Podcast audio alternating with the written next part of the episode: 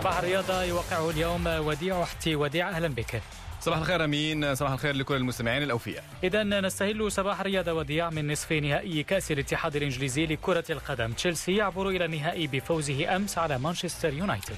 اكتملت صورة المشهد الختامي من كأس الاتحاد الإنجليزي لكرة القدم بعدما عبر تشيلسي عقبة القمة نارية ضد مانشستر يونايتد على ملعب الويمبلي الشهير وبنتيجة غير متوقعة. البلوز حسموا الأمور بثلاثة أهداف لهدف واحد لحساب آخر مباريات المربع الذهبي ليرد تشيلسي الدين وكسر عقدة اليونايتد الذي هزمه في ثلاث مناسبات هذا الموسم. الفريق اللندني كان الأفضل تقنيا والأكثر خطورة. ثلاثية تشيلسي دونها أوليفييه جيرو وميسون ماونت وهاري ماغواير بالخطأ في مرماه. بينما أحرز المتألق برونو فرنانديش الهدف الوحيد للمانيو من نقطة الجزاء في الدقيقة الخامسة والثمانين. وبهذه النتيجة بات ديربي مانشستر في النهائي في خبر كان بعد إقصاء السيتي السبت على يد أرسنال بفضل هدفي أوباميونغ نهائي كأس الاتحاد بين تشيلسي وأرسنال مرتقب يوم الفاتح غشت القادم. نبقى في إنجلترا. هذه المرة منافسات الدوري الإنجليزي لحساب الجولة ما قبل الأخيرة. بعد تتويج إذن لليفربول منذ مدة حقق توتنهام هوتسبور انتصارا كبيرا أمس على حساب ضيفه ليستر سيتي. بثلاثية نظيفة دونت بالكامل خلال الشوط. الأول. إلى الدوري الإسباني اللحظة الذي أسدل عليه الستار أمس مساء بإجراء آخر جولة.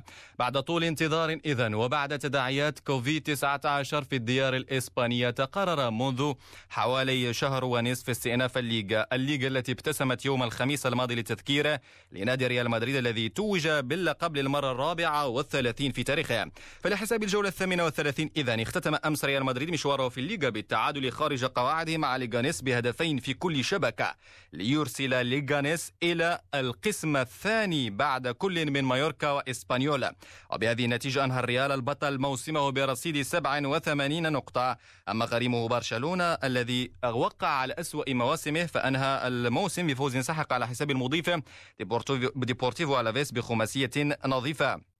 وفي صراع المراكز الأوروبية خطف ريال سوسيداد بطاقة العبور إلى الدوري الأوروبي بعد تعادل ضد أتلتيكو مدريد بهدف لمثله ليحتل الصف السادس فيما سحق غرناطة ضيفه أتلتيكو بيلباو برباعية نظيفة ليضمن المركز السابع ومقعدا في الدور الثاني لتصفيات الدوري الأوروبي.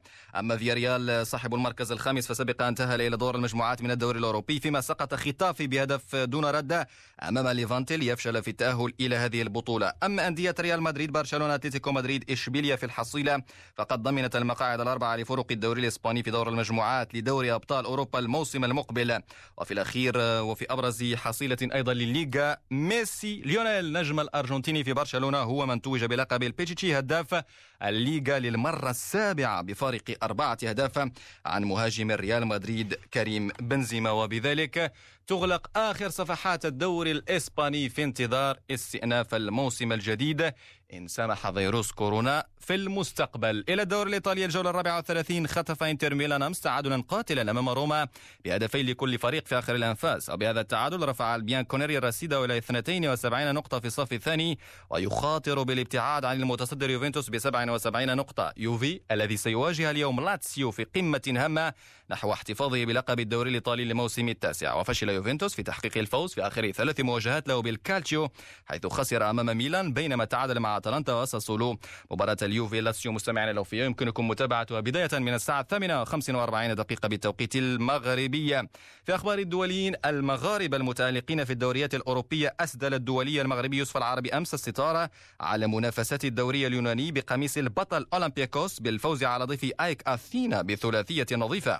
وتمكن العربي من إسدال الستار على الموسم هدافا للدوري اليوناني بعشرين هدفا سجلهم في 33 مباراة خاضها في الدوري علما أنه أول موسم للعربي بقميص أولمبياكوس. نختم جولتنا الرياضية الصباحية برياضة الجولف ومنافسات ال Memorial ضمن سلسلة ال PGA Tour الأمريكية. حيث توج باللقب أمس الإسباني جون رام ليصبح بذلك المصنف الأول عالميا الجديد. وأنهى رام التنافس في الجولة الرابعة بمجموعة تسع ضربات تحت ال par متفوقا بفارق ثلاث ضربات عن الوصيف الأمريكي رايان بالمر. اللقب هو الرابع في سلسلة ال PGA لرام والذي ابتسمت له بالضبط الحفرة السادسة عشر والتي تألق فيها بشكل لافت. أما المخضرم تايجر وودز العائد إلى التنافس لأول مرة بعد أشهر من الغياب فقد أنهى البطولة بست ضربات فوق المعدل في انتظار استعادة مستويات وودز المتوهجة. بهذا مستمعينا الأوفياء نكون قد بلغنا آخر محطات عدد اليوم من صباح الرياضة.